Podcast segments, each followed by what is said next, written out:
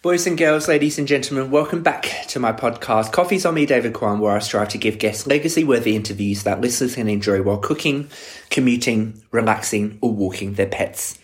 The Easter exam term has basically begun. I'm feeling um, great and having just come back from Leeds playing korfball for the first time um, as the uni team needed some replacement for the National Shield competition. We came 14th, but um, my appreciation for the transferable skills of basketball has grown, which I'm sure that my guest today will resonate given her uh, sporting prowess with netball, among many other things. Um, but we've just um, enjoyed a latte together um, on this beautiful Monday morning. For now, we are approaching 10,000 podcast downloads, and if you have been enjoying the discussions on Spotify, Apple Podcasts, YouTube, or wherever you listen to podcasts, thank you, and please do consider leaving a review and nominating a guest by contacting me via my link tree, David Quan. Seeing this podcast on people's Spotify wraps or receiving positive messages about the guests give me tremendous fulfillment, and I cannot thank all the guests enough for their courage and insights. For those new to the podcast, welcome and thank you in advance for your engagement. Please know that I don't take your time and feedback for granted because when I started this podcast at a low point of my time in Cambridge, I was mostly just nervous about humiliating myself. But I went ahead with this passion project based on three ideals that still make up the content description for every single episode. First, a purpose of giving. Second, learning from others. And third, sharing of stories. Given my many inadequacies, I will certainly listen back to laugh at how naive I am. But I genuinely maintain the deep conviction that this passion project, if wholly true to those founding motivations about giving, learning, and sharing, is a worthwhile pursuit. I'm so excited to introduce my guest who I've wanted on this podcast for eight months now. Oh gosh, sorry. um, Lucy Martin is in her third year at Emmanuel College, University of Cambridge, studying geography. She is a talented musician and a confident performer, be that singing, dancing, or public speaking. She is a choral scholar and has recently toured Hungary with the choir of Emmanuel College. She also sings with a jazz band and plays the oboe. In the past, her performing has provided some incredible opportunities, such as singing solo at the Royal Albert Hall and headlining on a main um, Ghent festival stage in Belgium. Lucy always prioritizes her academic studies but likes to play sport and keep fit too. She plays university netball with his accompanying uh, very intense training schedule, and she has roles on various committees and societies. Fortunately, Lucy considers time management as one thing she is a bit of an expert at. During the holidays, she adores spending time with family and her dog uh, and her two dogs, and traveling to her special favorite place. Donegal on the northwest coast of Ireland, where she has family roots. Lucy, very um, impressive bio. Um, welcome to my podcast, Coffees on Me, David Quan. Thank you so much for having me, David. Sorry for making you wait so long. Good things take time. um, how was your morning? Um, I've had a good morning. Yeah. Um, we just had a nice walk from uh, the coffee shop, and now I'm ready to start the podcast. That's wonderful. Well, there's so much that we could talk about and there's many reasons why I wanted you on the podcast for so long. Not least because having I think met you through um, Emma Jazz playing together I was just in yeah. awe of your confidence and just oh, wow. your kindness as well. You know you're really welcoming really inclusive when I was new to the band. I really appreciate that. Oh. I just want to start with that. Thank you thank you. That's so nice to hear. Um let's start in school. Um you were September Student of the Month in 2018, Year 11. Um, why did you get that? Wait, what, what do you mean? What what made you win uh, Student of the Month for September in Year 11? How, how do you know that? Do my research for the podcast. Gosh, I don't even specifically remember being, being Student of the Month. Uh, September Year 11. What would have been going on at that time? I guess there were various awards um, mm. in our school. Um, yeah, I'm not sure. I so been... was it not like a formalised award or something? Um, not really. That was kind of an informal monthly thing. I can't remember specifically what I was doing at that point. Starting my GCSE year. Um, yeah, I can't remember any significant significant event that would have caused me to win that um, that award. Did you find that on my school website or something? I found yeah, it was online. So Oh um, wow! Did you Google? Did you Google me? yeah, yeah. Um, there was Oh, a lot of music as well, which was really nice. Um, yeah, I, I guess let's start with school then. Um, you did a lot of music. Yes. Um, heavily involved. Um, do you want to? Yes, no, I. Music was a massive thing for me at school, um, and it was such a wonderful part of my school experience. I was incredibly lucky because I just went to my normal um, mixed comprehensive state school, and for most of these schools now, music is really underfunded. Music departments aren't receiving funding or priority. Um, I suppose music isn't considered a core subject, and the government maybe don't value it. Um, for the limited funds that they can give to schools. But my school was an exception to that. And we had an absolutely wonderful music department led by this amazing couple called the Taylors. And it was just so many of my favourite memories from school are within the music department.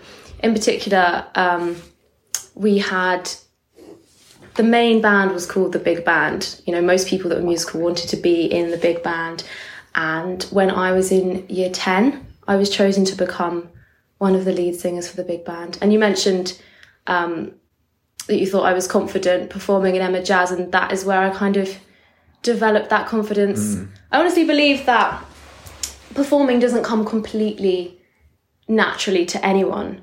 It is something that you have to practice in terms of knowing how you're coming across to an audience and mm. actually fully fully feeling confident and looking like you're enjoying it. I remember filming myself a lot and watching myself back thinking how would an audience perceive me or when i would perform um, getting my parents or my sisters to film me and watching it back? But no the big band provided me with so many incredible opportunities. Um, mr taylor was always trying to find functions for us to perform at. And as you mentioned in my bio, we went on some incredible music tours. So one of them was to the Ghent Festival in Belgium, where we sung on a very one of the biggest stages in the festival, and it was just amazing. It was just the most amazing experience. And then we had the chance to perform at the Royal Albert Hall. Um, it was in the interval of. Do you know if there's kind of these events that are put on for school choirs where lots of kids go to a, a big arena and they all sing together basically and we were asked if we wanted to perform in the interval of one of these events so we had three and a half minutes where the Royal Albert Hall was completely ours and it was Wow. amazing it was amazing I've never had so much adrenaline in my life was You were singing solo experience. there, weren't you? Yes, yes. So me and the band, it was um we sung Let Me Entertain You and it was a trio number, so um we had like harmonies going on in the chorus, there were three of us singing, but yeah, I started it off, the first verse was completely completely just me. Um and yeah, it was just Were insane. you nervous? I was nervous. I mean, I knew I was excited, but once I got out um, during the day, we rehearsed on the the area that we'd be performing in, which is just in the middle of the the stadium, and it was. Yeah, I did think, oh my goodness, you know, all the seats around you. Yeah. Um, and it was incredible. It was absolutely amazing. I loved it. I had so much adrenaline, like I say, so much of it I almost don't remember because it was such a rush. Um, but no, that was brilliant, and I'm so grateful. The music department was like my home within the school. It's where I made most of my friends.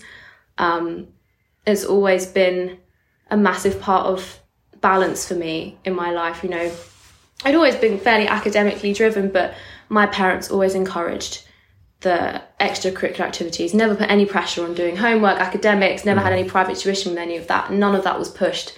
It was mm. always encouraging the things that I enjoy, and mm. music was a massive part of that. And I'm very grateful that that was their their ethos.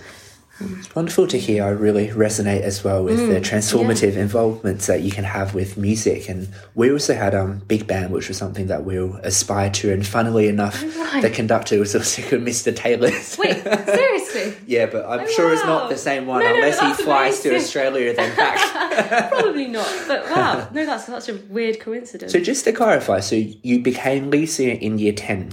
one of the yeah so we kind of had it was always set up as a sort of trio we kind of had three main singers and it was me in year 11 and two older no year 10 and two older girls Wow. um and then yeah i managed to i was lucky enough to do it for for the was that four a years was that something that you were like aspiring to as a younger girl? Like, wow, I wish one day I could. It actually be really one of those three? It really was. My school would always put on kind of end of term concerts at the local theatre, and the big band was always the the performance that everyone looked forward to. It was right at the end of the concert, and the big band would come out. And I do remember sitting in that audience, actually as a year six, because my sister joined Wow. the school a year before me, so she was in the music concert. I went along Jess? to watch it. Yeah, Jess, my older sister. She's just one year above. Mm.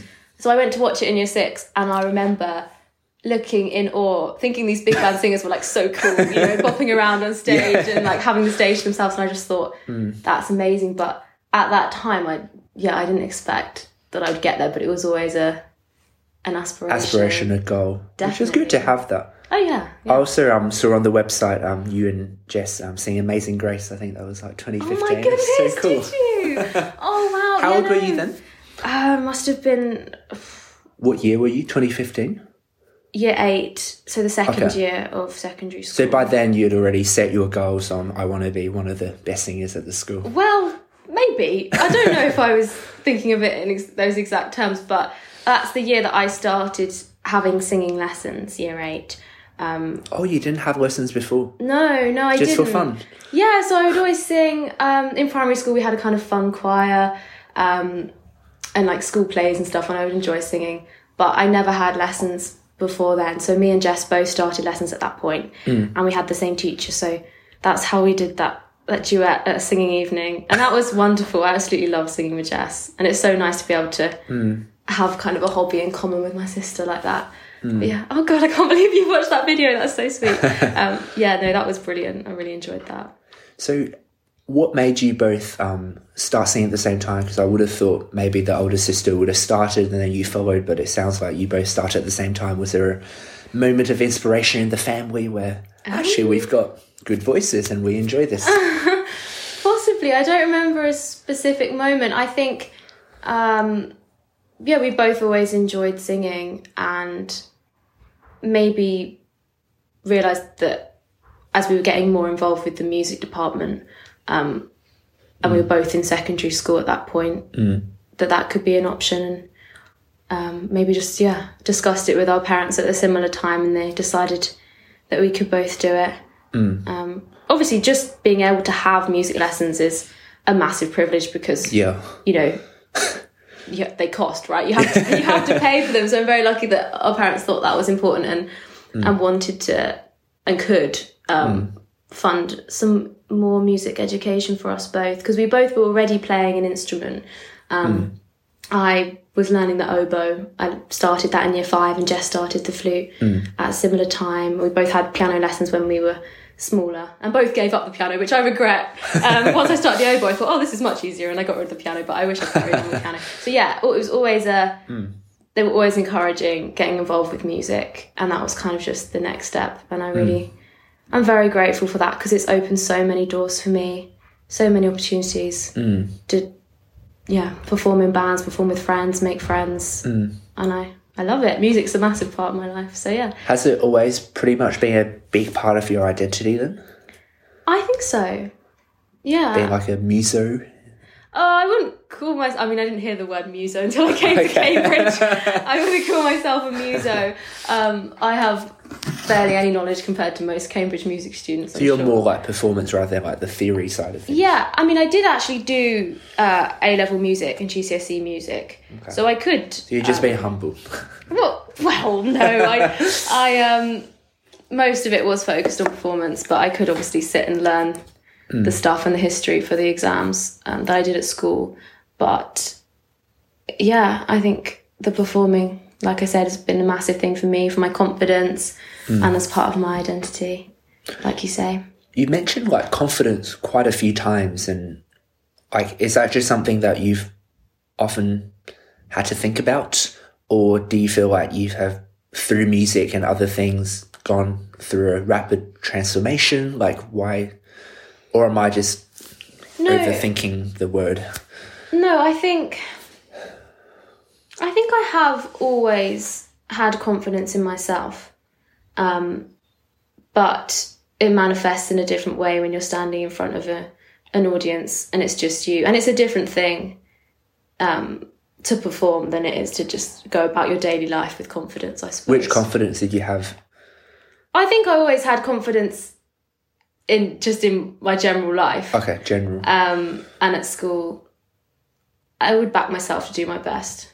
I mean, I'm, I'm, I'm quite an overthinker. I'm quite an anxious person sometimes, so I would worry about things. But in the end, I knew I would. I, you know, I always back myself, and I do think that I can do my best or whatever I do, and that's that's all I've ever aimed to do. Really, just do the best with every opportunity that I've got, and put myself in the best position to be able to do that.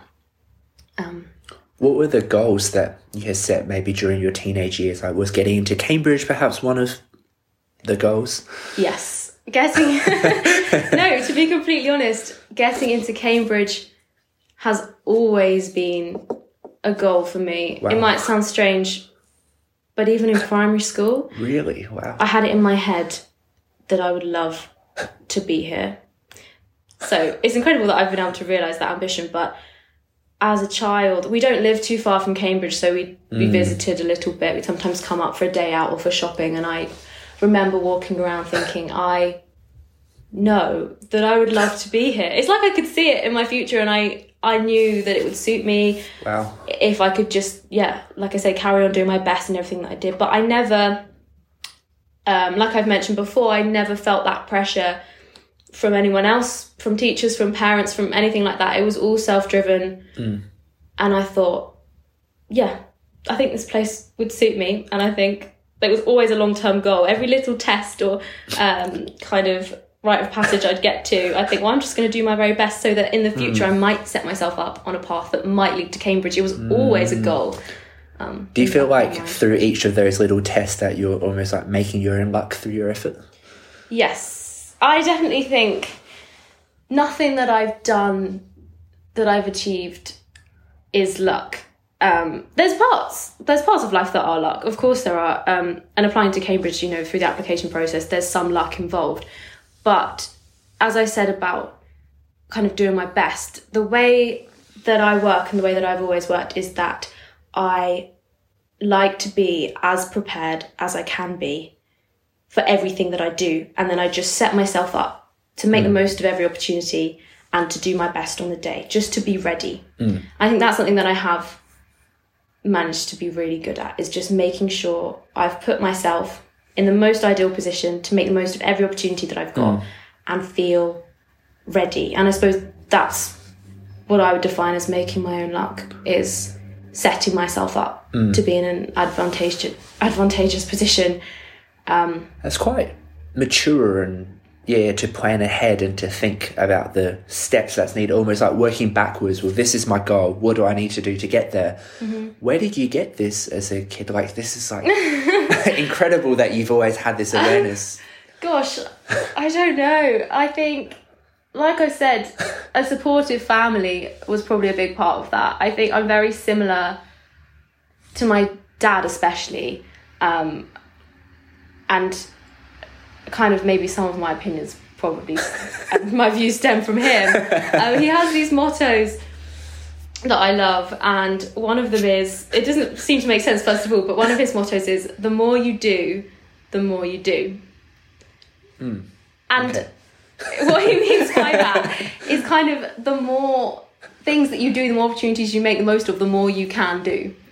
Um, even if it's just in your day, just keeping busy, being productive makes you more productive. You know, if you feel lazy or you're lying around, that's only going to lead to you feeling More lazy. yeah, exactly. it's kind of like a Self perpetuating. yeah, yeah, and I don't know. I think um, my parents are both teachers. They're both educators, both primary school teachers. They met teaching at my primary school, and I think they've got a very healthy and very beneficial to me way of thinking about achievements. Like I said, never pushing academics, and that has always created a calming and supportive environment for me and if I'm enjoying my life, that helps me to be mm. productive and to be successful in whatever I whatever I want to do. And I've always had their support, and I think that's a massive, massive mm. privilege. Um, if I've not mistaken, Dad studied med at Cambridge and then moved to HSPS. Um, yes, yeah. So um, this is part of the reason I wanted to go to Cambridge as well. Probably was that I knew that my dad had been here, and he came through the, the same system, you know, the state school system, and had a very similar drive to me when he was younger. They just thought hmm. Cambridge is probably the the best thing I could aim for, hmm. and he similarly thought it would suit him, and he he aimed for that, and as I was as I was growing up, I was aware of that. He never pushed me towards it, hmm. but I thought. I mean, like I If he can do it, why can't yeah, I? yeah. Like I said, I've always felt like I was fairly similar to him, and in a way, obviously, you, you're always driven. What I am personally to make my parents proud, want to make him proud. But I thought, yeah, by his experiences, and that was a big, probably a big advantage to me in applying was that I had my dad's support, my dad's advice, and th- I mean that might even be the reason that I got in. Um, my school wasn't that set up for supporting Cambridge, Oxbridge applications. Um, the teachers didn't have much experience with it, and they'd sent maybe there might have been two people the year above me that got into Oxbridge, one the year Okay. above that, but before that, not many. And they were helpful. Some, some of them were really helpful, and my geography teachers kind of set up practice interviews where they would just ask me random geography questions. We did one over Zoom. Um, none of them had any experience with actually what a Cambridge interview was like, or could prepare me in a way that maybe you could if you were paying for your education. You know, they'd be more set up for specifically preparing people for Oxbridge. But my dad was very helpful in that process, and has always been um, a bit of an inspiration for me. And yeah, part of the reason that I always thought, yeah. I could, I could come here. I'm sure it could suit me the way that it suited him. Um, but yeah, you're right. So he applied here. He did medicine, and then he found that it didn't suit him, and he switched. And he's always been very honest about that. He didn't find university that easy. He was very homesick, um, and wasn't focused on the academics while he was here. He actually played a lot of football. Got a football blue Wow. in the end, and that was his main drive. So again, it's like mm. academics not being the most important thing, or not mm. being the the memories that you make, or the things that you remember while you're at mm. university. Would have gave you some reassurances that you don't have to like make the necessarily the right decision uh, for a degree choice right away. Like it's a journey of self discovery, and I'm sure he went through that as well. Yeah, yeah. Gradually realizing what he actually liked, and eventually found his calling through teaching. Well, yes, no, he definitely found his calling through teaching, but he kind of never really found his passion for for what he was studying. He didn't necessarily enjoy the social science thing. It was just that he knew he couldn't do medicine. So in the end, the academics was never was never the thing for him. Um, but he always says he says to me now. He says you're. You're kind of you're doing it way better than I did. That's what he says to me because Okay. you've chosen. He does. Well, I I believe this as well. That no, I know that I've chosen the right degree for me and I'm enjoying the degree and that has provided me with overall probably a far better experience Yeah. than him struggling through a course that he didn't enjoy. So I don't think I necessarily then thought, oh yeah, I can just muddle around and eventually end up with my degree. I think it was always the thought that well it would be mm. ideal to choose something that I that I know I Yeah, want to do. Yeah. Geography is one of the best degrees in terms of like you can go the more natural and the human side that you've pursued. So Mm-hmm. depending on what you want, you can almost tailor the degree to your liking. Yes, I think that was one of the appeals. Well, one of the main appeals of the degree to me is that my interests have always been incredibly wide ranging, very mm. broad. And with geography, you don't have to narrow them, mm. especially not straight away. So the first year is half and half, half human, half physical. And you cover so much. You cover almost everything. You know, one day I'll be doing something really scientific. I was in the tree ring lab um, one day last term, and then the next day I'm having um, talks on homelessness in Cambridge, and I'm writing about citizenship. And it's just everything is such a a contrast, but it keeps it all all interesting. And I've enjoyed that about the degree that I haven't had to narrow down my interests too much yet. But like you say, I I lean more towards the human side, but I've been able to find that out throughout the degree. Um, so that's been really good. How did you find like your schooling when like in primary school especially when like mum is like, you know, deputy head teacher, like did you feel like you had to like behave even better just because it would be quite like ironic if you weren't behaving? Um, maybe. Yeah, well, I've never been a, a naughty naughty kid or anything. I think there was a mutual trust between me and my parents that I wouldn't mess things up for them at school, and I knew that I wouldn't. I mean, I've always. But like, were you one of those school. like kids who then, you know, when school ended, you obviously had to wait for mum, then you were in the staff room meeting with your teachers. Yeah, no, it was definitely a different school experience because um, my teachers would sometimes yeah be around my house or something because they were my mum's friends. Um, Do you still call them by what surname? I do, I do. I still, yeah, I still would be like Mr. This, Mrs. That um, when they come round. But yeah, no, I was, I would come into school early with my mum usually, but I loved it. I absolutely loved the mm. opportunity to kind of make use of the school resources before and after school. I loved drawing on the smart board or playing with the, getting all the stuff out of the PE cupboard after school and playing in the hall. There were a couple of other kids actually that How had you got so good at netball? that's where it started. Yeah, no, there were a couple of other kids that had parents at the school, mm. and it was almost like an after school club. Sometimes some of us would just put on shows on the on the little stage in the hall or play together. And yeah, I I guess that was normal for me, and I really enjoyed having my parents at the school. Um, Did they teach at the same school? yes. So mum interviewed dad? Was that right? Oh god, yeah, you have a really good memory. I, I told you that once. Yeah, so my mum actually was on the interview panel for giving my dad the job at my primary school, which is really. But they didn't know each other at that point. No, they didn't know each other before that. So yeah, they did meet. It's a um, nice first date. Yeah, they did meet uh, teaching at my primary school. Yeah, so that was a special place for my family. All three of us, Hmm. um, as in me and my two sisters, all went through that school, and we absolutely Hmm. loved it. It was a it was a very good so the Martin family was quite prominent at that school. Yes, very, very. um, my mum taught there for. She's now left, and she's a head teacher at a different school, but she taught there for over twenty-seven years, I think it was, Wow, or something. Yeah, so she was there for. Hmm. almost the whole of her career, and people still bump into us in the local area and say, Hmm. "Mrs. Martin, Mrs. Martin," which is really sweet. Um, Hmm. She started actually teaching children of the children that that she taught, Oh, which is wow. incredible.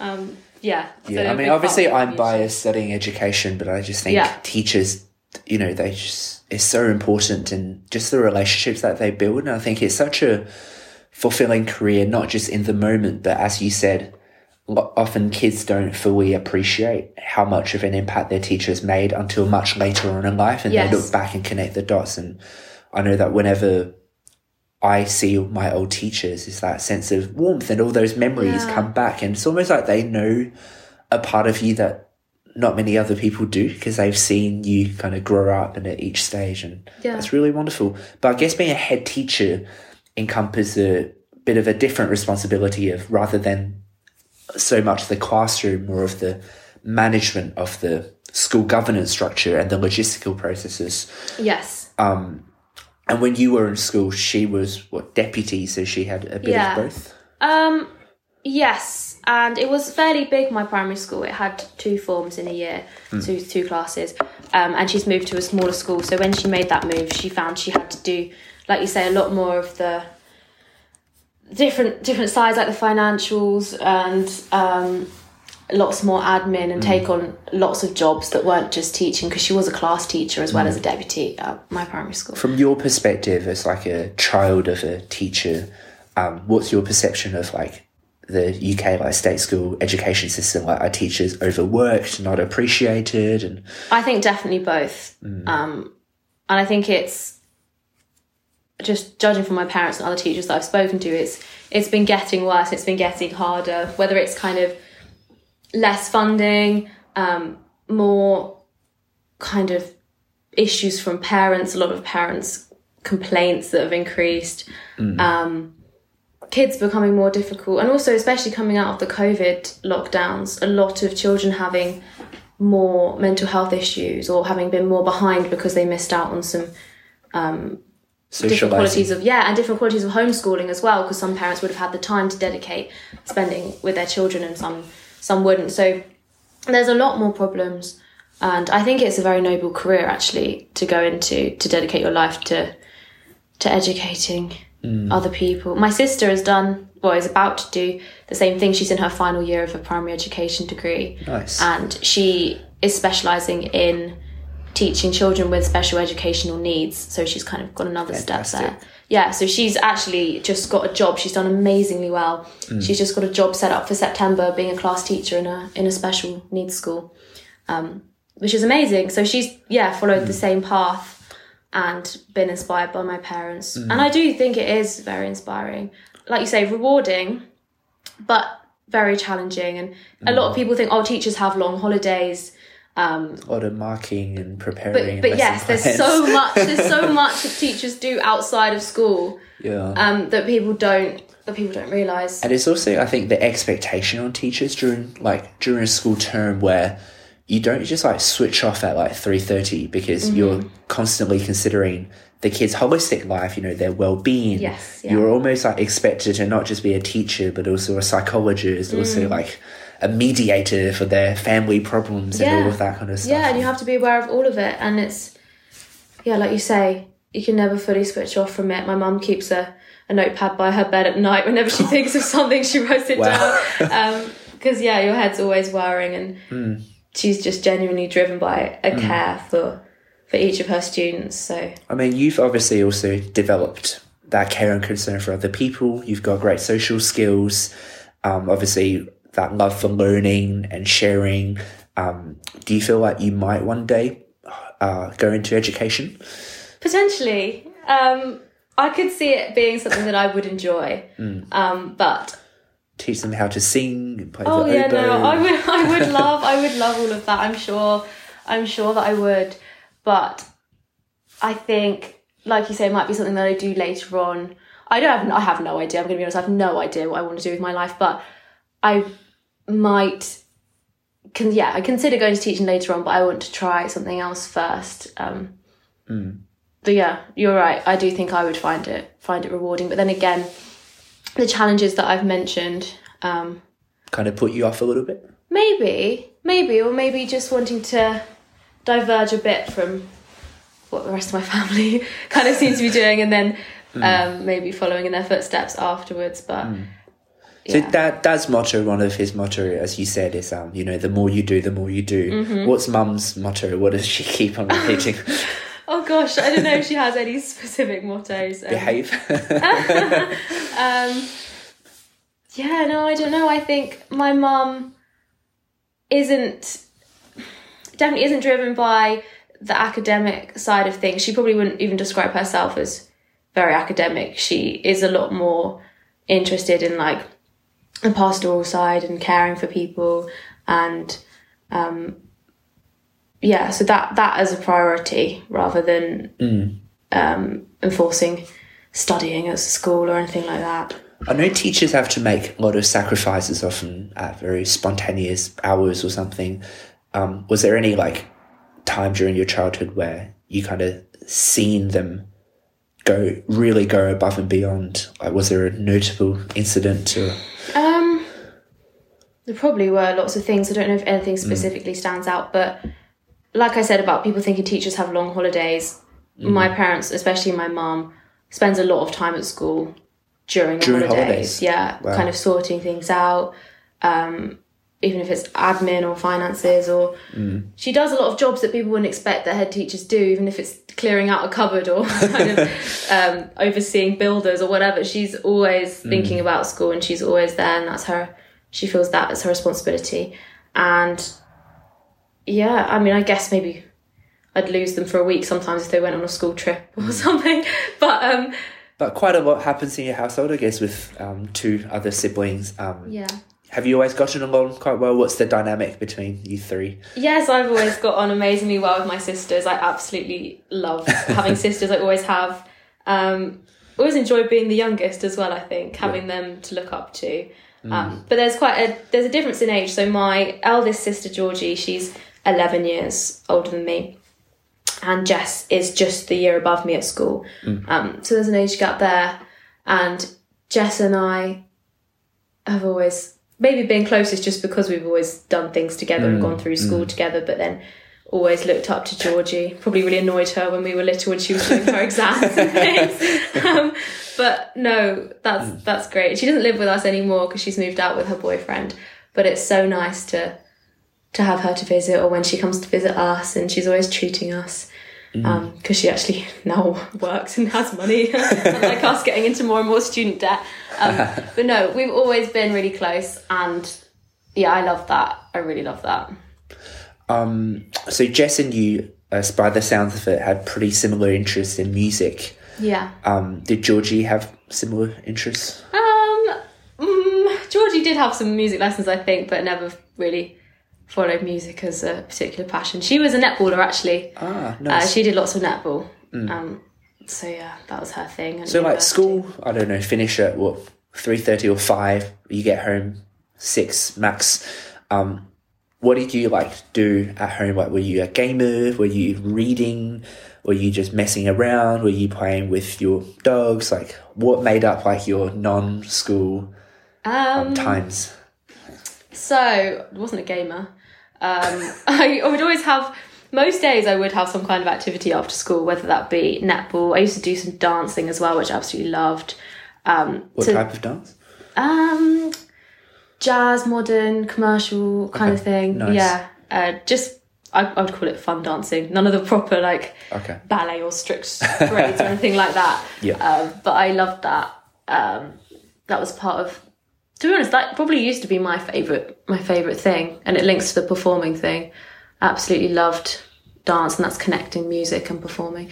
Um, after school, yeah, well, I mean, we'd always have a nice dinner together, play with the dog sometimes, as you say, do a bit of homework. When did you get Aura and Milo, which are your two dogs? Um, when I was in year four, so I was about seven or eight. They're very much a part of your family. Oh yes, oh yes, probably too much. They're very attached to us. They um, we kind of can't leave them with anyone else. We if we go on holiday, they come with us, kind of thing.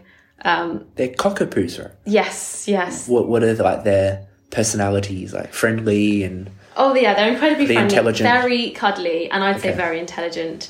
Um, they're funny. They just seem to learn words. For example, they learnt what biscuit meant, so we couldn't say biscuit anymore. oh, But then we would say B so that they wouldn't know, like just the initial of biscuit. Hmm. And now they know what B means. So we have to come up with new words all the time. Wait, so what, what happens if you say biscuit? Do they just like They get all excited. They kind of would probably like put their head on your lap, would jump up at you and think, "I'm getting a biscuit."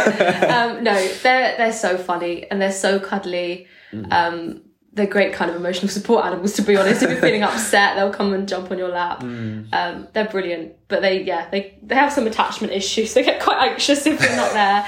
Um, but they're they're wonderful. They're so funny. Bless them. I love them. must be nice. I think growing up with pets, um, like you said, you know, having something to cuddle and just Yeah. they're always energetic, right? Yeah, and they get you out of the house as well. I mean, they need walking every day. Most- Mm. So every most- day you would take them out for walks. I mean, most of my dad probably has done well. He's definitely done more dog walks than anyone. Um, but yeah, obviously most most days we would try and join him, and it is yeah, they just get. Mm. Why did you out. get two dogs? Um, I think maybe at the time Jess and I thought, oh, one for each of us, but we don't see it like that. Like, we both see them both as um, Yeah, yeah. our dogs. I don't know. We were always pestering my parents saying we wanted a dog, and in the end, they went to to see this litter of puppies. They went to see the breeder, which was actually in Cambridge, hmm. and they saw these two playing together. And they thought they couldn't separate them, and then my dad gave in, and we got both of them. Bless them. So they've been together their whole lives, which is so sweet. Hmm. And you always wanted a dog, like not cats or rabbits or hmm. sheep or I don't know whatever Mm. I always thought is. dogs would be more fun. I think my parents thought the same thing. They both had dogs growing up, Okay. and there's just something, like you say, they're so intelligent. I think they're so emotionally intelligent, and you can really connect with a dog. Mm. Yeah, I think I read somewhere, um, like dogs obviously are so loyal, they're so bubbly. Yeah, Like they're actually like you- we can we as humans can learn so much from how they interact because every time you see a dog like when you go home no matter what weather even if they're sleeping if they see you they jump up. Yes, and they're always excited and that's how we should approach all of our interactions as well when we see other people we might be miserable we might be tired and stressed and anxious but it's always just makes everyone feel good when you can show that energy and enthusiasm and Mm. I smile love that. I love that, and that is like you say. That's a wonderful thing about having them. They are, no matter what, they are so happy Mm. and to that see loyalty you. like i you always see these homeless people with dogs but their dogs never leave right they Yeah. always stay no Yeah. matter the condition Yeah. and i always really loved dogs for that Yeah, no, I agree with you, and I think, like you say, if we could be, we probably could learn a lot from dogs, and if we could be more like that as people, um, just genuinely enjoying interacting with other people. That's like you said in your introduction to your podcast. You know, this um, this is all about connecting with other people, sharing things with other people, being happy in other people's presence, and that's something that I have massively learned to love, especially at university, and especially when I've been through difficult times. Something that I've come to realize is that if you reframe life and stop looking inwards, it's almost sometimes if I'm really struggling and I'm focusing on all my problems, I just say to myself, well, that's almost selfish. Hmm. I know that's a bit of a silly thing to say, like having issues isn't selfish, but if you can reframe it hmm. and you can direct energy towards other people, that's actually really healing for yourself and hmm. you can spread so much joy and there's a real power in that. I mean, you again, you you're obviously really social. Um, you do a lot of things, trying to make the most out of the opportunities. Um, what have you learned from, I guess, living in a college environment where you're always surrounded by people of very different backgrounds? Like, have you enjoyed the conversations and Yes. connecting with others? Yes, no, I've absolutely loved that. That's one thing that I have learnt and developed a love for at university is connecting with people and having conversations. Um, I think that the college community is really special because you get that feeling of membership that maybe in a huge university where you're just a number and thousands, you maybe wouldn't feel it. But when you've got that college community, everyone you walk past is a familiar face, someone you can wave at, someone you can catch up with. That's really special. And I do think it's something that society lacks um, in modern day Like connection. yeah, and I think it maybe is part of the reason that we're experiencing such a well, more of a mental health crisis and people seem to be less happy than they were. I mean, people are so much more insular, whether that's being stuck behind their screens or stuck behind their gates in their homes, not even knowing their neighbours. I think I this is getting quite weirdly deep, but I don't understand life. I don't understand the meaning of life, probably never will. But one thing that I'm absolutely certain of is that the point, even if it's just part of the point of life, is that you are here to share moments with other people, and that that I'm certain is a source of happiness. And that's the one thing that I'm absolutely certain of. And I think um, the college community is great for that that feeling of membership, that feeling of interaction, and connecting with people. And I just love, especially here. I'm not saying you can't outside of this institution, but connecting with and learning from people because obviously, especially here, people are so knowledgeable in their specific area, but in general, and people are so interesting because they've come from all different places. And being genuinely interested in other people and feeling like other people are genuinely interested in you is so rewarding and leads to such good conversation.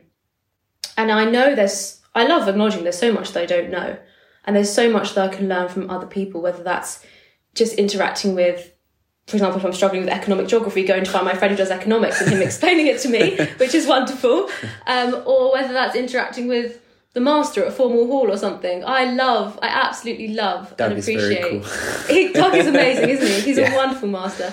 But I love and appreciate all of those connections and those moments. And yeah, I think I've got a lot better at conversation at university. It's why I actually wanted to do this this kind of thing. Um, yeah, I think it's really important. I think I, I, I totally agree with you. Like we all need um, uh, good, meaningful relationships and Yeah. feeling like we belong and that um, that we matter and that other people matter as well. Yeah. I think one of the perhaps big problem is perhaps social anxiety. Maybe people want to feel that, but they feel like they don't have the confidence to introduce themselves to other people. Yeah. They perhaps don't feel like they have the social skills to maintain a conversation. Uh, for someone who's obviously so good at that, which is you, um, what advice do you perhaps have for other people who are still seeking that connection? That's difficult. Um, I guess the hardest thing, I mean, it is the hardest thing, but it's the first step. Just putting yourself out there and trying. And I know it's incredibly difficult if you are suffering with social anxiety, but like I mentioned before, trying to reframe things so that it's not about you. I know that sounds ridiculous because obviously What does that mean? as in thinking someone else might be feeling like that and I want to make their day a bit better. So making it It's not mm. about me being scared of interacting or other people being worried about interacting with other people. It's trying to reframe it so that you feel like you want to improve someone else's day or you want to genuinely interested in someone else or finding out about someone else and then that being a route to connection. And i know that's incredibly hard but again i would say even um, getting involved with things that you enjoy some kind of extracurricular activity especially at university i think is absolutely vital to be, being in an environment where you can interact with people that you immediately have common ground with. That's a great way of making friends.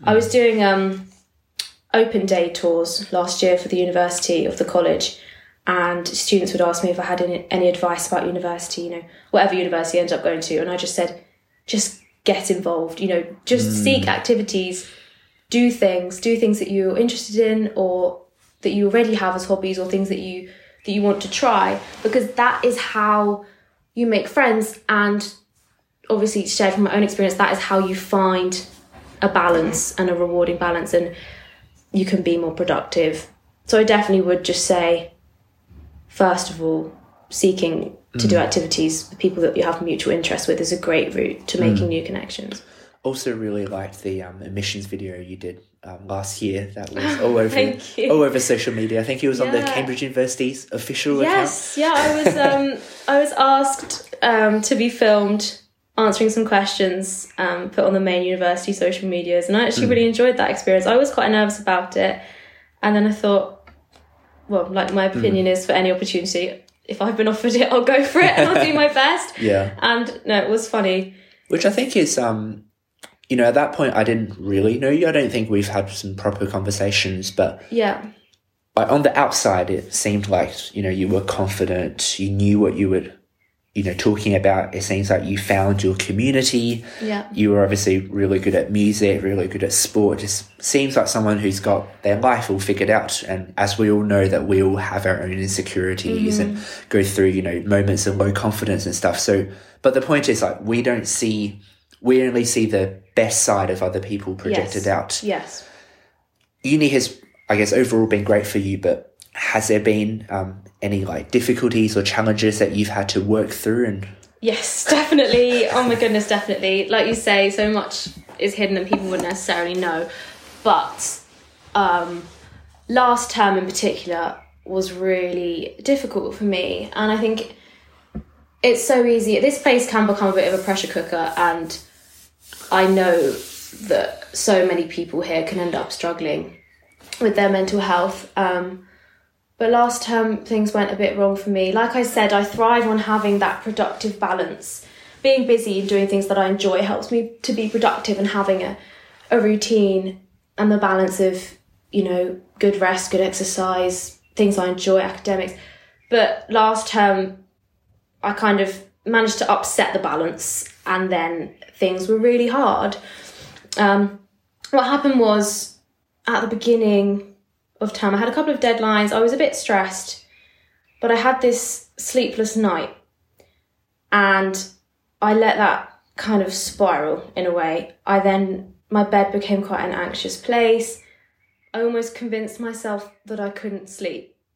And then that created a lot of issues because I was getting more and more tired, more and more kind of obsessing over sleep. During the day, I wasn't able to focus on the things that I was enjoying because suddenly had this really crazy and weird obsession with the fact that I thought I'd forgotten how to sleep, that I couldn't rest. And it sounds completely ridiculous, and I think laughing at it is really important because I had to, that's how I kind of managed to get through it. And I'm, I still have moments where I struggle with it and the feelings come back, but I became really anxious and I was stuck in these anxious cycles of, well, yeah, and I guess that you do go a bit crazy when you haven't had enough sleep and you haven't it's so much harder to rationalize things in that situation.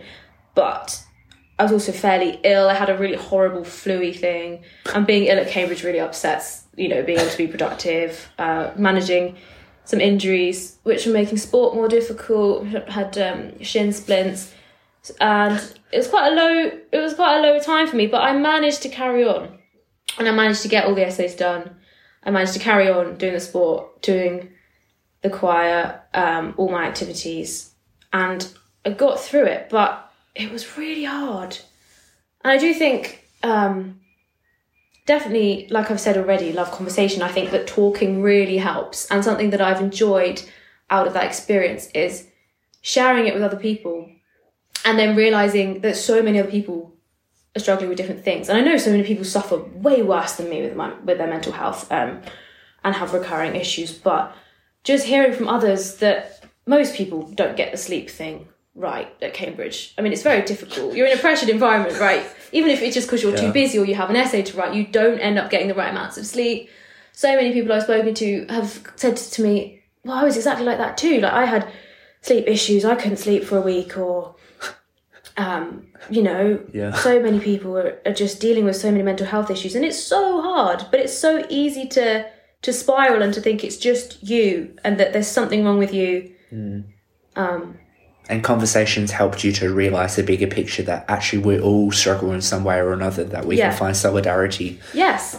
And like I mentioned before about conversation, it's turning the focus away from me. And something that my dad said to me, he was great supporting me through this last time. I would ring him and he offers amazing advice, but he would always just say, first of all, you don't have a problem. Stop convincing yourself you have a problem. You don't have a problem.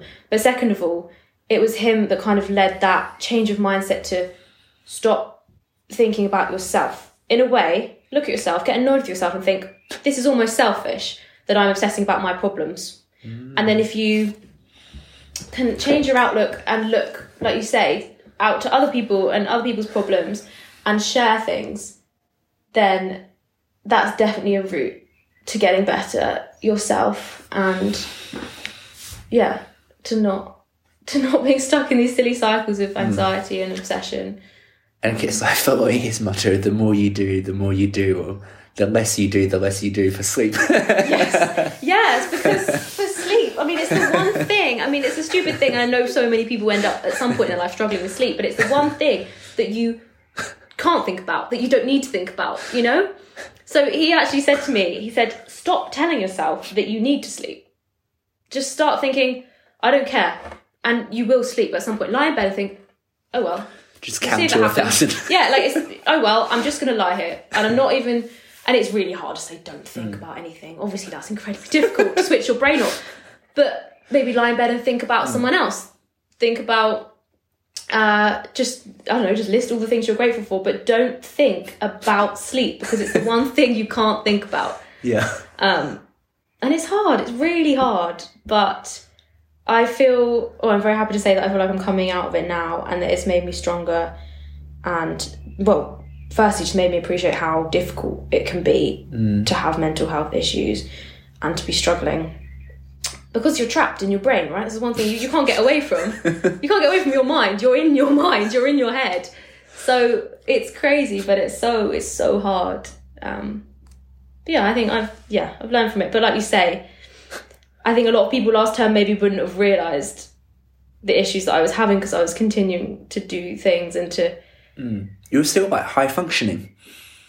yeah I would say so. I mean I wouldn't have felt like it, but But you appeared to be, I guess. I think I probably yeah for the most part did appear to be yeah like you say there's there's a lot that's hidden that people don't know about but that's why it's so important to connect with people and to find these things hmm. out um, What kind of role do you think like music like for you as a singer, right? You, you've sung so many songs and you know the lyrics off by heart and you know, lyrics you know, they the, the good songs touch people in a way that it, it touches our common humanity and you know the mm. common themes around love, about resilience, about dealing with issues or overcoming or finding hope. You know, those very, very core human drives that we have. Yeah. So for someone like you who clearly knows so much of the lyrics and the songs and the storylines, did that help you at all? Like just did, the music help you like get out of that slump at all?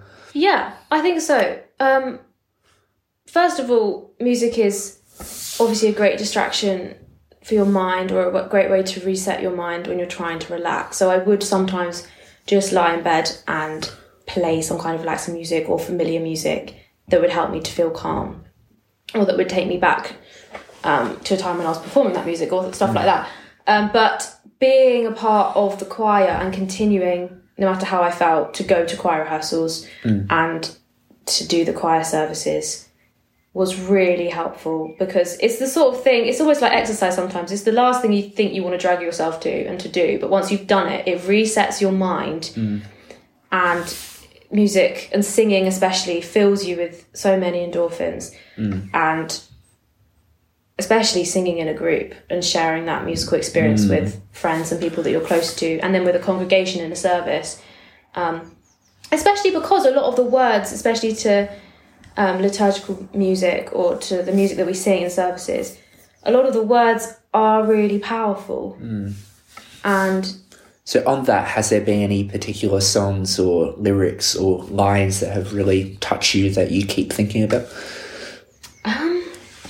Gosh, that's a good question. Um, I have had particular pieces of music that I've really enjoyed singing this term.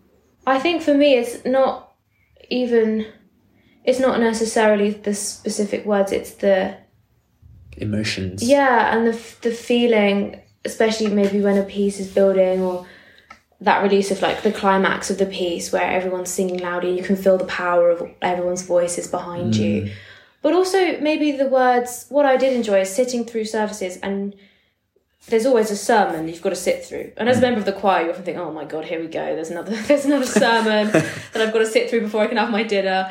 Um, but some of the speakers that we have that come to do sermons in chapel, their words I'd find really helpful, really powerful. A lot of them would be full of advice and life lessons. And especially, we have this wonderful chaplain who's actually leaving, which is a shame, called David. And he is just brilliant. He is just wonderful. And he would often, I'd find he'd pick up on mental health a lot because he's very aware that it's something that students can struggle with in his sermons. And um, just yeah lessons about kind of living a happy life and acknowledging the things around you that bring you joy and he especially his words would always help me but i think also just the the whole experience of a chapel service which ultimately is based in christianity and it's about um having a you know a greater belief a higher belief Do you? well, yes. I always brought up Catholic, so I always did go to Mass, and I always found Mass a really calming experience spiritually. I was never, I haven't studied the Bible in great detail. I wouldn't say I'm a dedicated Christian in that way, But you believe but I in God. believe in something, and I think I do believe in a God. Uh, that's something that I've. We've kind of I've strayed a bit from it. I don't go to mass regularly anymore. Obviously, I'm still in chapel services, which is similar, not the same. It's not the same as Catholicism, but it's similar. And I do sometimes find that, yeah, grasping a belief like that is really helpful. Believing in a higher power. Do you pray? I do. Yeah, I do. Um, less than I used to. But I don't know. There's so much that I'm uncertain of. Mm. But I know that being in a service, Gives you that peace and yes, calm. yes, mm. and I know that I like to believe in something. And I mm. think, like I said, believing in connecting with other people, sharing joy with other people, sharing love with other people. That's something that I'm certain of. And that obviously fits into the kind of Christian faith. Um, but I don't know about necessarily, I wouldn't call myself a dedicated Catholic, and I don't know a specific path to follow, but I, I like to, to believe in something. Do you think that might be something you want to look into further as you um, Potentially. Yeah, possibly. because you obviously have sung so many of the hymns and Mm-hmm. you know i think I, I totally agree with you i think they're quite beautiful not Yeah. only in the atmosphere but in you know the words of wisdom within Mm-hmm. the sermons about appreciating um i I think the bible and I, i've read a fair bit in the past year in particular i think it's such a an amazing diagnosis of the human condition, Yeah. why we suffer, Yeah. and you, you I think for me, I found a lot of peace and comfort, um, just understanding that what I'm feeling is not unique, Yes. and yet I think the theme in the Bible, whether or not you believe in the miracles, is that the evil side, the the nasty things that we experience and feel and that we sometimes manifest in our own actions Yeah. can be overcome and that it is a part of life rather than yeah, we we, we we live with that. Yes. But God, which symbolizes justice and goodness and perfection, can overcome that. And I think there's some definitely some sense of hope in spirituality that is quite Yeah. quite amazing. I mean, even Amazing Grace, right? I mean, I know that you sung it because it was on the website. Yes. But I think the lyrics is just quite beautiful and Definitely. think about it. I, I heard Amazing Grace so many times in school, but never really, I just like, oh yeah, good tune, but I never really thought about the mm-hmm. lyrics. But when you actually think about it, like, you know, Amazing Grace, how sweet the sound that saved a wretch like me.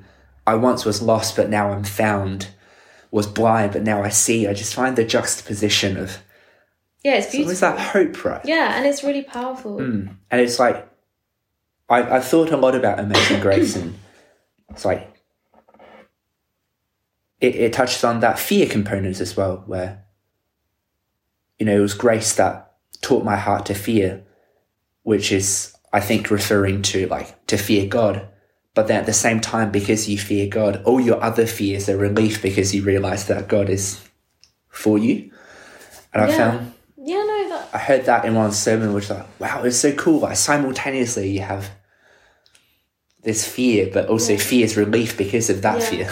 and even if even if you i mean that's that is great. If you've got that belief that that that means you can override all of your other fears. But even if you're not a person that believes in god and you're not a christian just it's it's hard but getting to the point where you can take all of your personal fears and decide that they don't matter in the wider context of everything that's powerful. Were you um raised were you christian then? Were you raised christian? So I think our family we've always believed in God, but it was like we'd never really like had the Bible or anything. It was just God was constantly mentioned, almost like a, almost like a um, like a, you know, God is always present. Like, you know, whatever you do, like in stressful times, know that it will be fine. And God was almost like a standard of morality. Like we we should do good because there's justice in the world that even though other people may not appreciate your actions, but Yeah. let's do good anyway because there's a Chinese saying like, whatever you do, the sky, which is like God is watching. And that's always kind of been something that I think has always been in my head. yeah Um, I have, I went to a Christian school. Um, I found a lot of peace and comfort in the chapel, in the sermons, although I don't think I fully appreciated the Bible story. I don't think I understood it at the time. yeah And then in the past year, I've been going to church every Sunday, reading the Bible, doing studies, and yeah, I, I, I'd say I'm pretty confident that um, there is a good, present, living, personal God, and I think having that as a foundation has been really helpful. And so, I guess if I could categorize up my transition with faith, it would be like most of my childhood, it would be I have peace in that, but I never felt an urge to explore it. It was just like, yeah, definitely like Yes. chapel. I found you it. feel like there's something there but you don't necessarily know Well, I didn't feel like I need to know because I just felt so strong that, yeah, there's a sense of order and justice in the mm-hmm. world. Mm-hmm. And then I think during the pandemic, as I left my school, so I didn't have that regular chapel service and Yeah. the sermons, we weren't a church going family. And I read the news, and, you know, Christianity isn't always presented in the best light, especially when it comes to, you know, alleged like intolerance and all that kind of stuff. Yeah. And then I went, well, actually, I feel that connection, but I don't want to be involved in a church. I don't want to be labeled as a Christian because I'm not one of those people. Mm-hmm. And then in the past year, it's just realizing that it actually, like, you can, you're, you're going to church and you're having that connection with God, not necessarily other Christians. And Christians are by definition you, you're admitting that you're a sinner, and and there's a lot that you can debate on what actually constitutes a sin. Mm-hmm. But it's that recognition that we are by nature, or we're separated from God. God is perfect, just, amazing. And we are limited, we are finite. And it's recognizing that you're a sinner, but that you still have that fundamental dignity that you are made in the image of God. Which, if you actually believe that, is actually quite powerful. Like, you know, all the body image Yeah. issues that people go through, that actually, well, God created you in his image. Yeah, it's another way of reframing everything. Mm, and that your identity becomes stable as a child of God, that Yeah. You're no longer defined by your academic results, mm-hmm. your sporting prowess, how other people perceive you, and you start to realize, well, other people are also struggling on the same thing, that we're actually on this journey together. Yeah. And God loves not just you, but other people as well. Mm-hmm. And I think it's really helped. I think I definitely see things through a, a religious lens where everyone has that inherent dignity, and you realize that all the bad stuff that I didn't like. So it's almost like the reason why I would be happy to go to church now is precisely actually the reason why I didn't want to go to church, if that makes any sense. So I didn't want to go to church because of all the abuses and the colonialism, all those Yes. implications. But now I realize those people commit those crimes not because they followed God too much, but because they didn't follow God enough Okay. because God is perfect. And if you look at the Gospels and the life of Jesus, it was a perfect life. You know, he doesn't go around doing bad things. He eats with the tax collectors, the sinners, the prostitutes, the, the people. And it's like, it's actually about love and inclusivity. yeah. Whereas I think a lot of Christians just haven't really grasped it. They take a very fundamentalist view and instill a lot of fear in other people. Mm-hmm. But at the same time, I'm seeing that, well, as long as they're actually trying, then I can appreciate that they're not perfect. They're not God either, even though they're made in the image of God, but they're not perfect representations of God. Yeah, I think it's it's hard, like you say, knowing you have a belief and that you want a faith and you want to believe in something, mm. but then tying yourself to a specific institution is difficult. Mm. So the church is by definition filled with very imperfect people, and all of them are very imperfect. Yeah, and that's a really interesting way of the way that you've kind of come to terms with it is really interesting. But then I can also I can also see why people turn away from the church or hmm.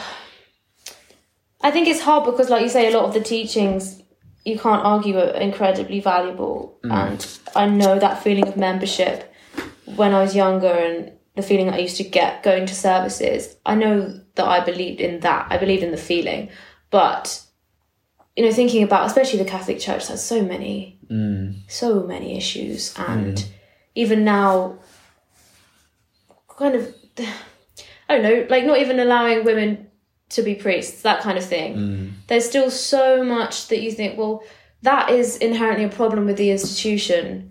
But does that mean that I want to tie myself to that institution? And if I'm not going to follow all the rules and the way that they set out, mm. should I be a part of that mm. that particular community? And then it's deciding, well, what community do I want to be a part of? Because there's so many denominations of Christianity, isn't there? Mm. And then it's also difficult considering, well, obviously that's not the only religion. People believe in so many different things all over the world, and obviously that's led to a lot of clashes and conflict. But ultimately, why should what I specifically decide to believe in be right in comparison to what someone else decides to believe in? Mm.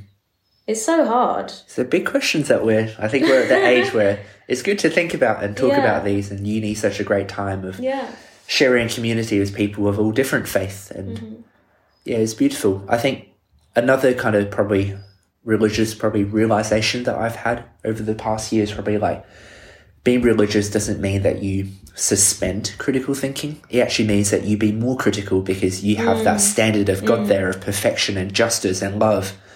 And you question even more. You should actually question even more. So the problems that you've raised with churches and religious communities, you shouldn't turn a blind eye to it. You should be even more critical and Yeah. notice those issues.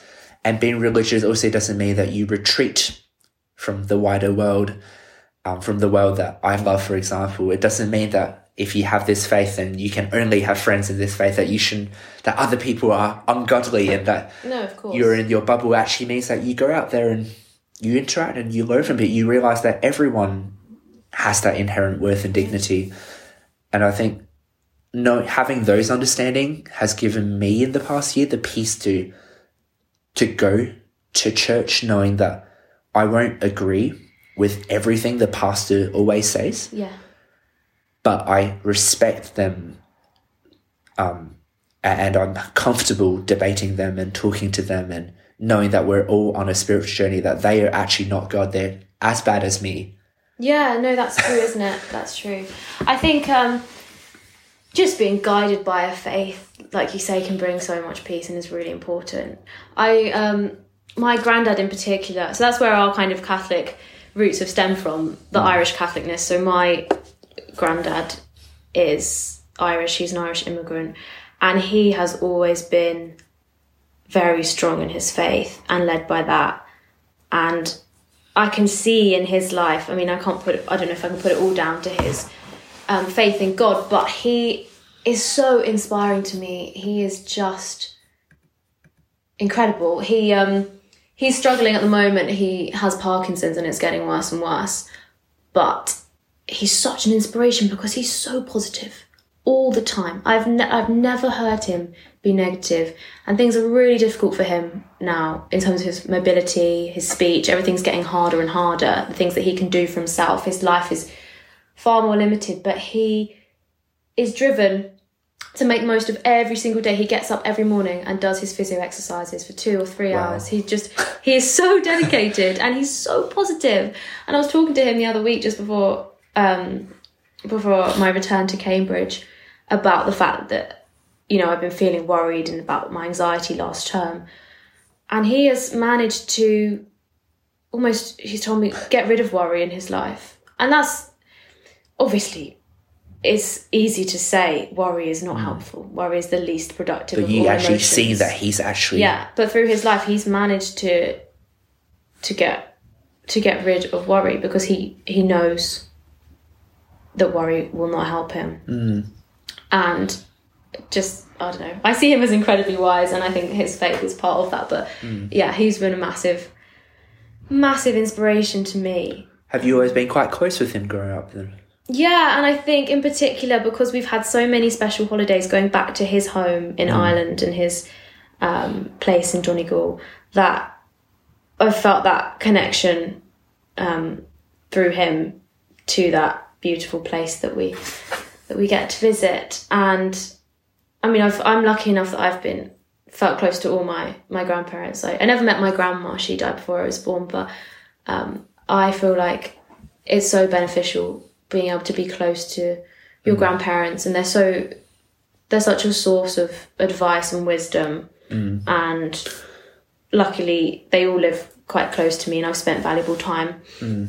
with all of my grandparents, and that's something that I think is incredibly lucky. What else have you learned from him? He's clearly had a massive influence on your life and your outlook. Yeah. Um So, well, first of all, his story was that he at the age that I am now, at 19, he with one suitcase crossed the Irish Sea and came to London for work because there were no opportunities. He grew up in a rural farm in um, in Donegal, you know, tells stories about walking to school without any shoes or anything, getting Wow. water from the well every day.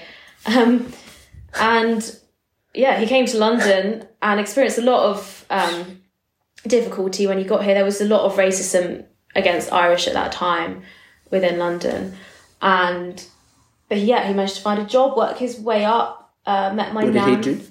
Um, he worked in insurance and um, yeah, that kind of kind of Hmm. banking. What is there to worry about when there's insurance?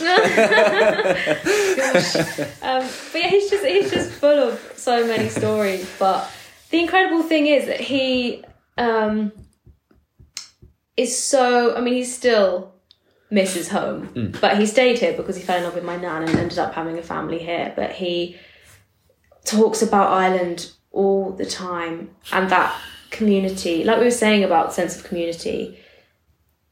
he's never had that again. That when he was growing up, everyone's doors open, knowing everyone in the area. You know, live music every mm. night in someone's house. Wow. Like it just sounds amazing, and I think about that. And it was obviously a simpler life, and it was a very hard life. You know, um, Ireland was far less developed than most other places um, in Europe back then, and you know, life was tough. But he just said that people just were so happy, and I think, yeah, I mean, it's a, it's a stunning place. It's kind of relates to what you said earlier about like the one thing you are certain is that we all need connection with other people. Yeah, yeah, and I think that's something that I've talking to him about his past.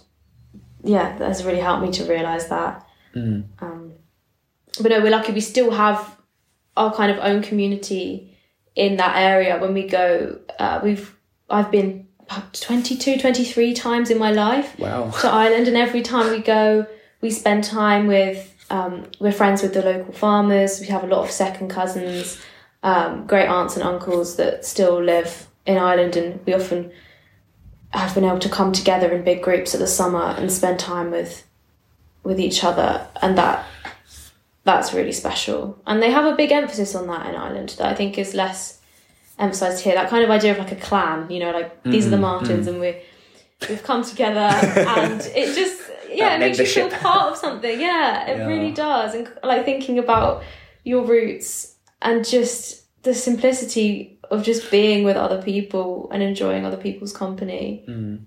Yeah, it's really. Do you see yourself perhaps living in Ireland long term? I don't think so. I think it's somewhere that I'll always want to visit, and I hope I'm always tied to that place, and we always have access to the home that my that my granddad has um, maintained for us over there. But there's such a lack of opportunity still in that in that area. That's why so many people still emigrate from Ireland. Um, it's actually something that I'm really interested in. I'm doing my dissertation in in this kind of area in immigration in Ireland, um, but it's still maybe later in life. But in terms of the opportunities that I would seek now, I I just don't think there's much for me, especially in the the harsh kind of rural winter of Donegal. And just yeah, the the weather can be awful, and um, there's not a lot to do. There's there's not even you know they don't even have trains to places. Not good transport connections. It's really hard to get to the nearest city. Uh, you'd have to drive everywhere really.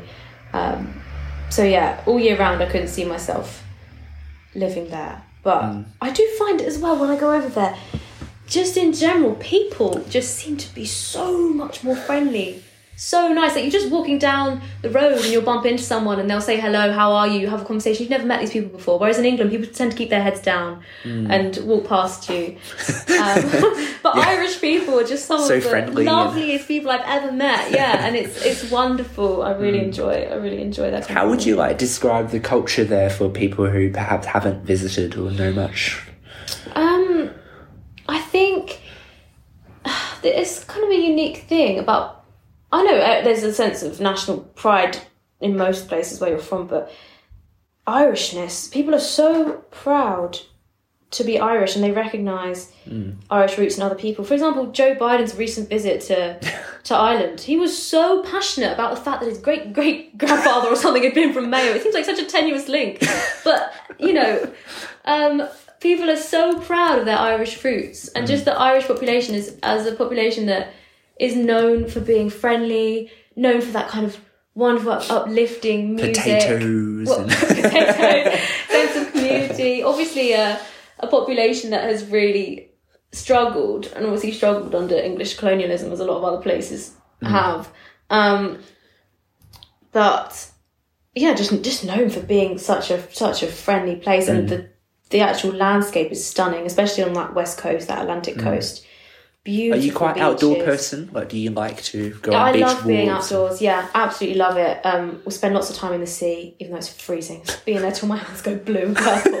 um, but yes, uh, we get to do what do we do out there? Like surfing, lots of big dog walks, Mm. And big families. Um, yeah, Yep. yeah, and yeah, lots of lots of nice walks, outdoor activities, and doing like kayaking out there. It's just great. I love being outdoors, and sometimes I think I, I recognise that while I was stuck in the middle of the Cambridge term, I think, God, I have spent enough time outdoors. And it's so healing to just go on a walk or something and just to be outside and connect again with, with nature.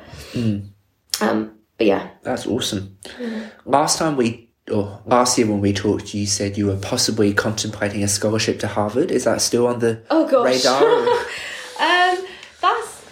I've got to decide this summer what I want to do with my future. That was just one opportunity that I think I might as well. Well, I consider May still going for it. Yeah, because it's the thing about being at Cambridge, isn't it? That it opens so many doors yeah. and there's so many things that you think, well, I might as well go for it. um, so yeah, that's an opportunity because Emmanuel have a special connection with with Harvard. They offer you know a couple of s scholarships, and you can even apply. I could even have a year out and then think about applying for it. You can mm. apply, I think, a couple of years after you've left, and just a fully funded year to study something in Harvard. Mm. Definitely Um, the main problem for you is um, too many options and like, oh, overwhelmed I mean, by the many opportunities. Obviously, that it kind of seems ridiculous to see that as a problem because I'm so lucky to have so many doors open, and I see that. But then it's choosing a you door. made your own luck as well. but yeah, like you say, it's uh, it's choosing a path. I don't know. I need to consider whether I want to carry on studying, and that might be wanting to stay in Cambridge because I do love Cambridge and I have friends that are still here next year. Um, yeah, I guess that's an opportunity that I mentioned. That I think at the time I just found out that that was a thing, and I thought, wow, that is quite amazing. Very enthusiastic about it. and but yeah, I might want to go. I don't know, straight into work. Um, I might find a career that interests me, but I need to do a lot found of that yet? research. No, I need to do a lot of research over the summer. That's my plan. Um, because if I do do further studying, it would have to be leading me somewhere. I can't just accumulate more debt. Credentials. Oh, yeah, yeah, like I just, I can't just keep paying for studying. Um, I mean, it'd be great if I could somehow do something that was funded. I think that's why the Harvard thing was like, oh, what an amazing opportunity for it to be free. But obviously, it's highly competitive, and I don't even know if I'd want to spend a year away from home. But it's great. It's just an example of all the options and all the doors that being at Cambridge opens, which is why I think, yeah, one of the reasons I think this place is so great. You may not know exactly what you want to do, which is, I think, totally normal. I don't think I know either.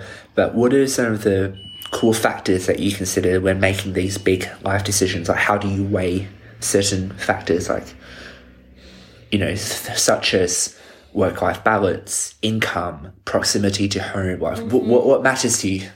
family matters to me. Um, so yes, definitely being able to still spend time with my family and not being too far from home is important, or will be um, for, for the rest of my life.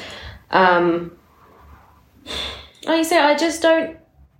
I always just think I want to put myself in the best position possible and make the most of all the opportunities that I've been given. So that's always a driving factor. Just just doing my best and not not saying no to things um, to keep all the doors open. I think also certain like morals in a way that I want to do something. I don't know what I want to do with my life, but I know I want to be in a career that I enjoy because it's helping in some way. It's helping the world or it's helping people or it's contributing to something that I know is positive or seems positive. I need to be doing something that feels worthwhile. And I think that definitely drives me.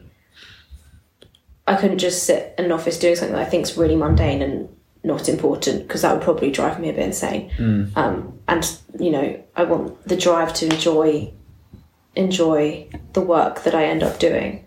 So that's definitely a factor. Mm. Mm. So you had that just innate desire to make a positive impact and contribute to a larger cause. It goes Yeah. back to this Yeah. desire to belong and contribute.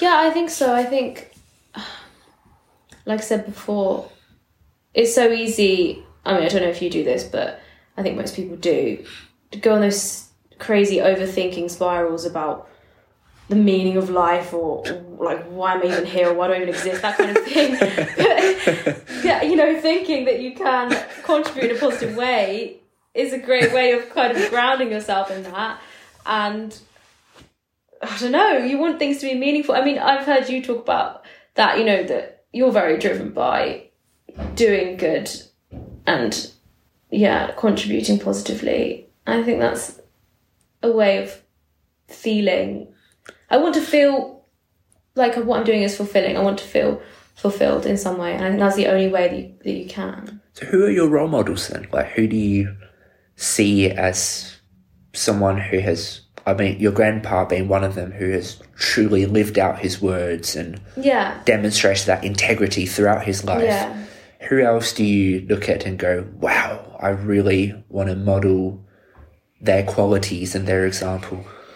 Um, well, definitely all the family members that I've mentioned. I think obviously my mum and what she what she contributes as a head teacher is incredible, and my granddad, as I said. Um, my family members are probably the biggest inspirations to me, mm. and my dad has obviously always been an inspiration. And his approach to life and his positivity mm. and the way that because he had his own struggles. I hope you wouldn't mind me saying that, but in terms of when he was helping me through my mental health last term, he had a almost breakdown kind of thing in lockdown, mm. um, and he managed to get through that, and that's why he has been so valuable in helping me. Actually, someone that this is I don't know if you know him, and my dad's going to think this is really funny that I've brought him up. Because he brings him up at every opportunity. But do you know? I mean, you're Australian yourself. Tim Minchin. Yes, You know of Tim Minchin? I've heard the name, but So he he wrote Matilda the musical. oh yes, that's yeah, right. he, yeah. got long hair, kind Yeah, of gingery man. Anyway, my dad believes that Tim Minchin helped him out of his struggles, and not in the way. I mean, Tim is this. I mean, he, he's done lots. He does lots of things. He's a comedian. He's a musician.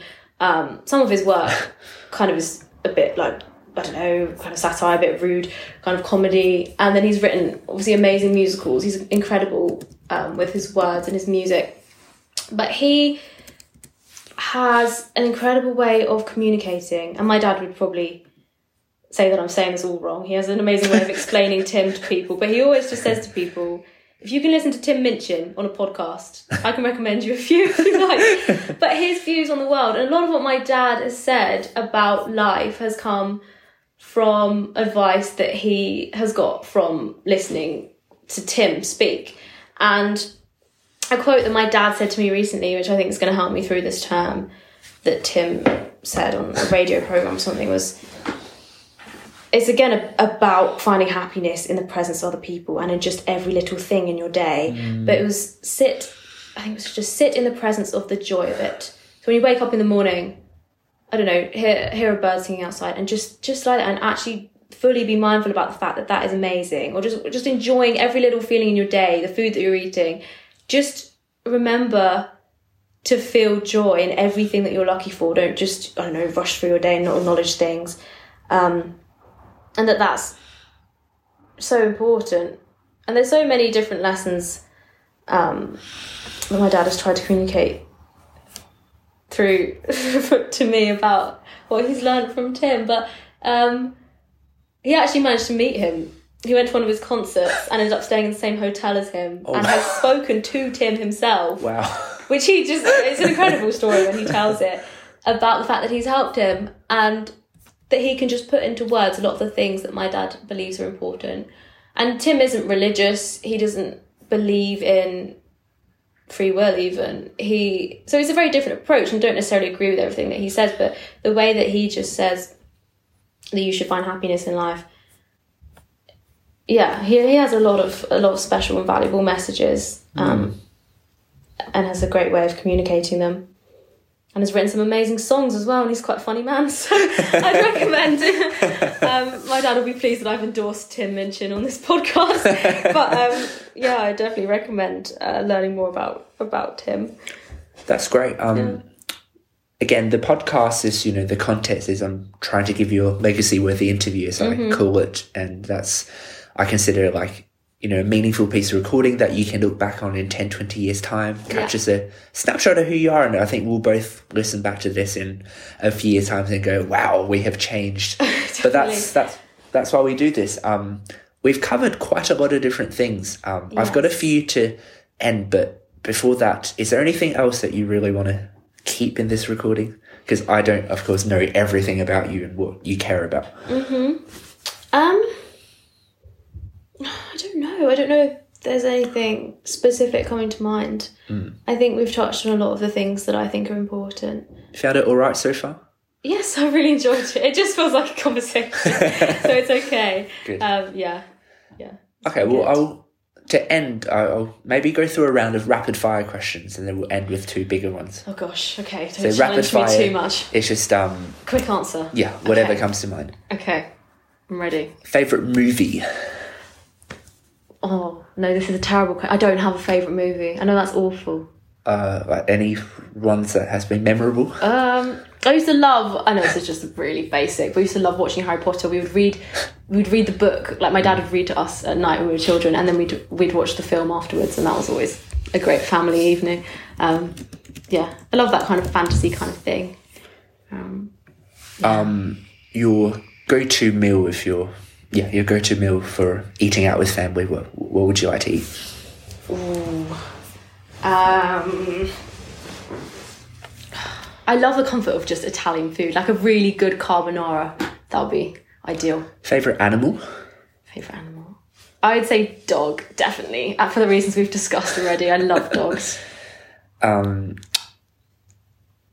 if you couldn't do netball, what's another sport that you would do? I think I'd like to be good at tennis. I used to play tennis when I was younger, and I'd love to get better at tennis. So probably tennis.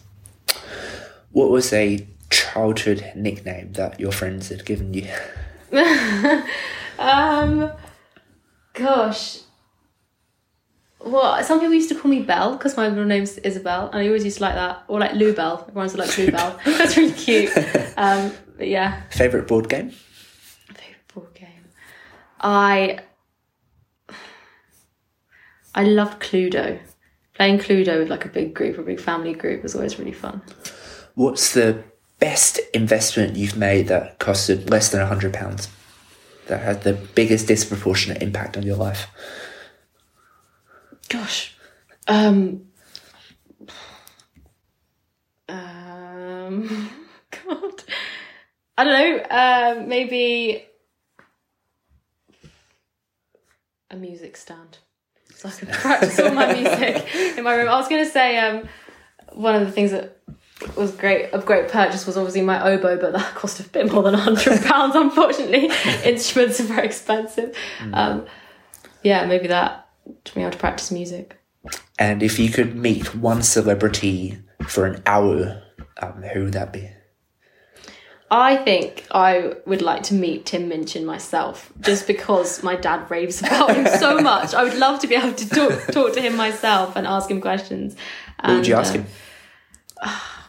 I think I'd just love to talk to him more about, yeah, his thoughts about kind of the point of life, the point of things, especially being someone that doesn't have faith. I think that's really interesting. Speaking to someone who, look, because for the reasons we've mentioned, faith is really important, but he doesn't believe in that, and just what drives him to be positive and to produce incredible work, incredible words and songs and stuff. What goes on inside his head? I think that's interesting to talk to any musician about how they they come up with inspiring music. Mm. Yeah, It's often done in moments of heartbreak, actually. You know, hmm. people's greatest artistic work are often done in their lowest points. yeah. Do you, do you think that's, that's there's actually a reason for that? Is that causation or correlation? Like, I, I think it makes sense. I think it makes sense lowest too. points. I think it makes sense too. Like I was talking about, well, last term was one of my lowest points, but I think that was so valuable in everything that I've learned from it and changing my outlook completely. So I can see how a moment like that would cause a shift that would make you productive in a different way or cause you to produce something beautiful.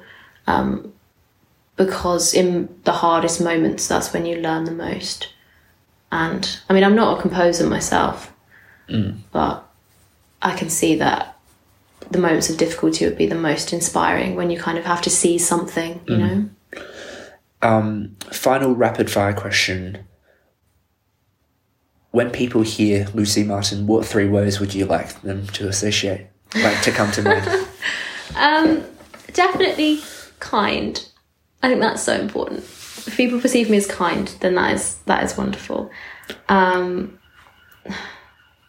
I would like happy to be one of the words. I mean, obviously, everyone strives towards happiness, but I'd hope that other people see that I'm happy because I genuinely am. I just want to be happy in my life. Um, another word. I don't know. Maybe just supportive for similar reasons. Or loving. Just, yeah, being able to be perceived by others as someone that they can turn to and enjoy spending time with and connecting with. That's the most important thing to me, I think. Wonderful. Well, second to last, um, feel free to say no, but we, we've talked so much about music and it's obviously had a big part in your life in terms of confidence, in terms of friendships, in terms of just overall well-being. yeah. Um, I've had the honor and privilege of you know being in the band and almost getting that front row seat to seeing you perform, and it's uh, it's spectacular. Oh, Thank you. Um, and I think it's really valuable that you know it's a big part of you, and as we you know mature, your voice probably will change and you improve. Um, is there like a thirty second to a minute snippet that you could maybe demonstrate now? I know you haven't warmed up or any of that, what? but would You want me be- to sing? yeah, Oh my previous podcast guests have done it, which has been really Oh, good. really? Oh, gosh. Is there any parts that you would feel comfortable? Because I think that would be really cool. Um, As a second to last, um, you can have a bit of time to warm up, but yeah, okay. Um, will you sing something with me? sure. What what song? Um, that's uh, we could sing um, "Amazing Grace" since we were talking about it. okay, um, This would be funny. okay. This would be funny. Should I get like the backing music, or should we be fine with just the lyrics? Uh, we should be fine with just the lyrics. We just got to pick a note to start on, I suppose. Okay, that's just a little do- technical for me, but lead me. Yeah. Um, let me think. Do you want the lyrics as well, or do you know it off by heart? I know it. We're just saying uh, up to. Oh, I'm very excited.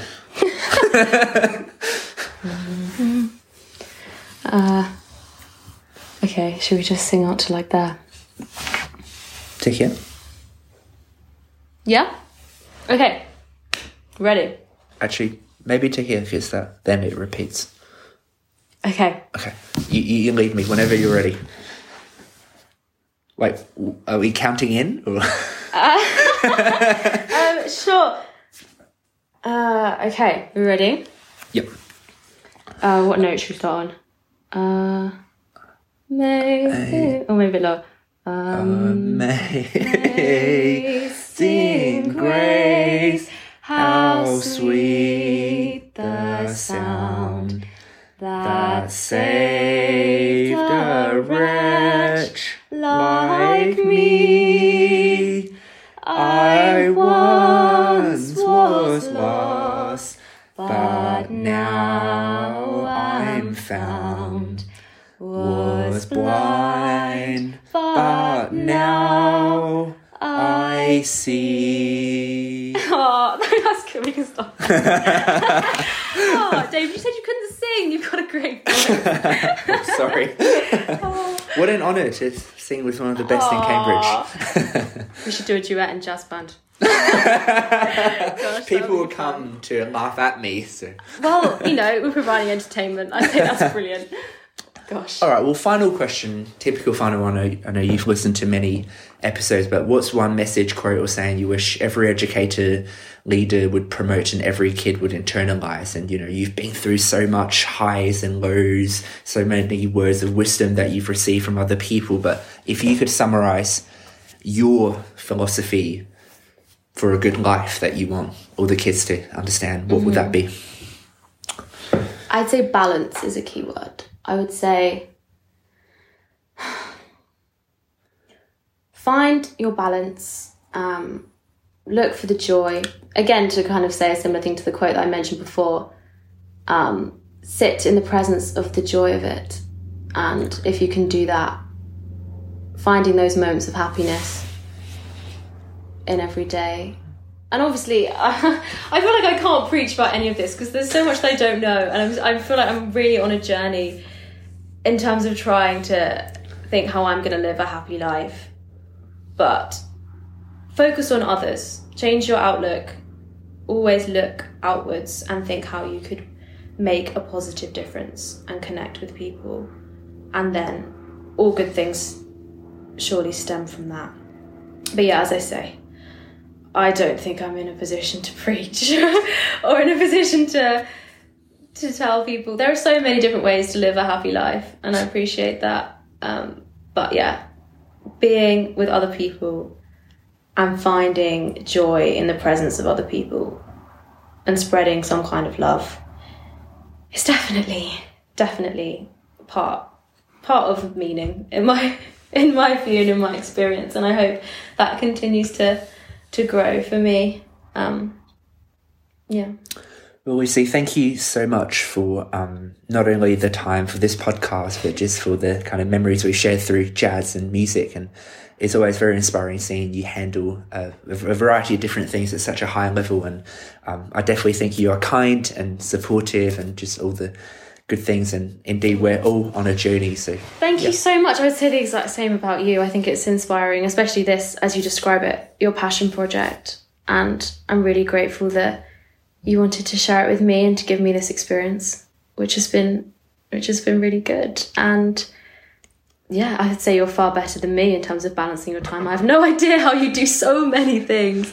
Um, but yeah, I'm grateful for your friendship as well. So thank you very much. Performance on Tuesday. Let's yes, do it. yes, jazz.